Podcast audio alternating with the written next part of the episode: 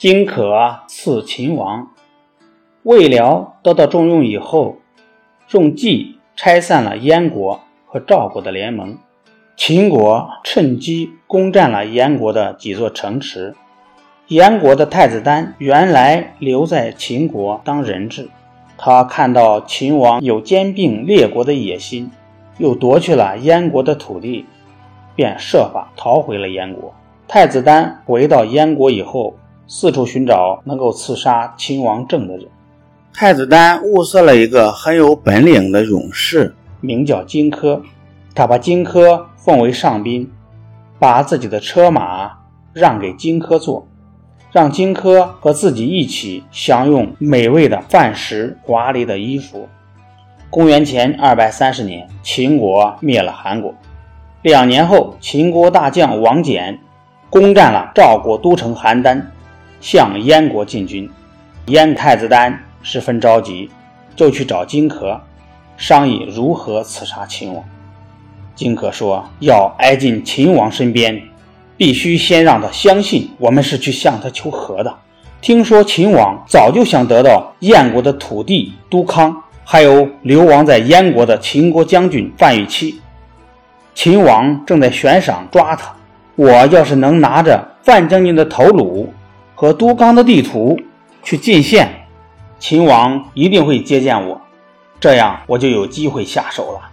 太子丹说：“把都康的地图带去没有问题，但是范将军受秦国的迫害来投奔我，我怎么忍心伤害他呢？”荆轲知道太子丹不忍心杀范玉期。就私下去找范玉琪，他跟范玉琪说：“我决定去行刺，怕的就是见不到秦王的面。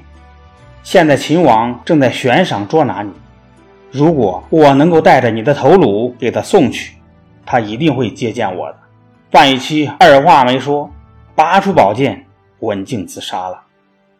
荆轲临行前，太子丹交给他一把锋利的匕首。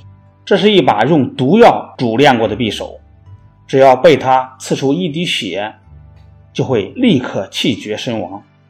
太子丹又派了一个年仅十三岁的勇士秦舞阳做荆轲的助手。荆轲带着秦舞阳到了咸阳，秦王政听说燕国派使者送来了范玉期的头颅和都康的地图，十分高兴，就传令在咸阳宫。接见荆轲，到了秦国的朝堂上，荆轲从秦舞阳手里接过地图，捧着装了范玉期头颅的木匣上去，献给秦王政。秦王政打开木匣，里面果然装着范玉期的头颅。秦王政又叫荆轲把地图拿来，荆轲把一卷地图慢慢打开，到地图全都打开时。荆轲事先藏在地图里的那把浸过毒的匕首就露了出来。秦王政见了，大声惊呼。荆轲连忙抓起匕首，左手拉住秦王政的袖子，右手里的匕首向秦王政的胸口刺去。秦王政使劲挣断了那只袖子，便往外跑。荆轲拿着匕首追了上来。秦王政见跑不了。就绕着朝堂上的大铜柱子跑，荆轲紧紧地在后面追，两个人在柱子的周围转起圈来。过了一会儿，有个伺候秦王政的衣冠急中生智，把手里的药袋子向荆轲扔了过去。荆轲一闪身的功夫，秦王政往前一步，拔出宝剑，砍断了荆轲的左腿。这时候，侍从的武士一拥而上，杀死了荆轲。台阶下的勇士秦舞阳也死在了武士的刀下。